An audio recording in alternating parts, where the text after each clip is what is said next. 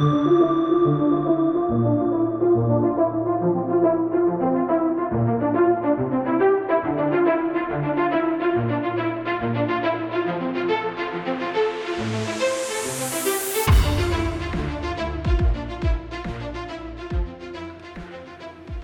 cosmos is all that is all, ever was, or ever will be. Our feeblest contemplations of the cosmos stirs us. There is a tingling in the spine, a catch in the voice, a faint sensation as if a distant memory of falling from a height. We know we are approaching the greatest of mysteries.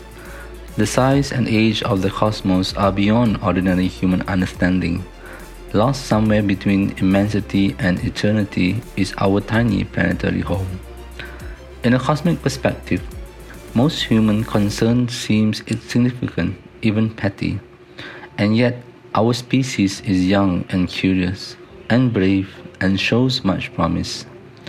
In the last few millennia, we have made the most astonishing and unexpected discoveries about the cosmos and our place within it explorations that are exhilarating to consider.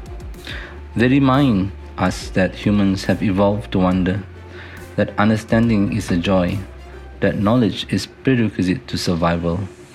I believe our future depends on how well we know that this cosmos in which we float like a mote of dust in the morning sky. Those explorations required skepticism and imagination both. Imagination will often carry us to the worlds that never were, but without it, we go nowhere.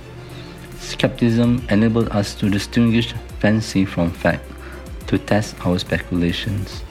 The cosmos is rich beyond measure in elegant facts, in exquisite interrelationships, in the subtle machinery of awe.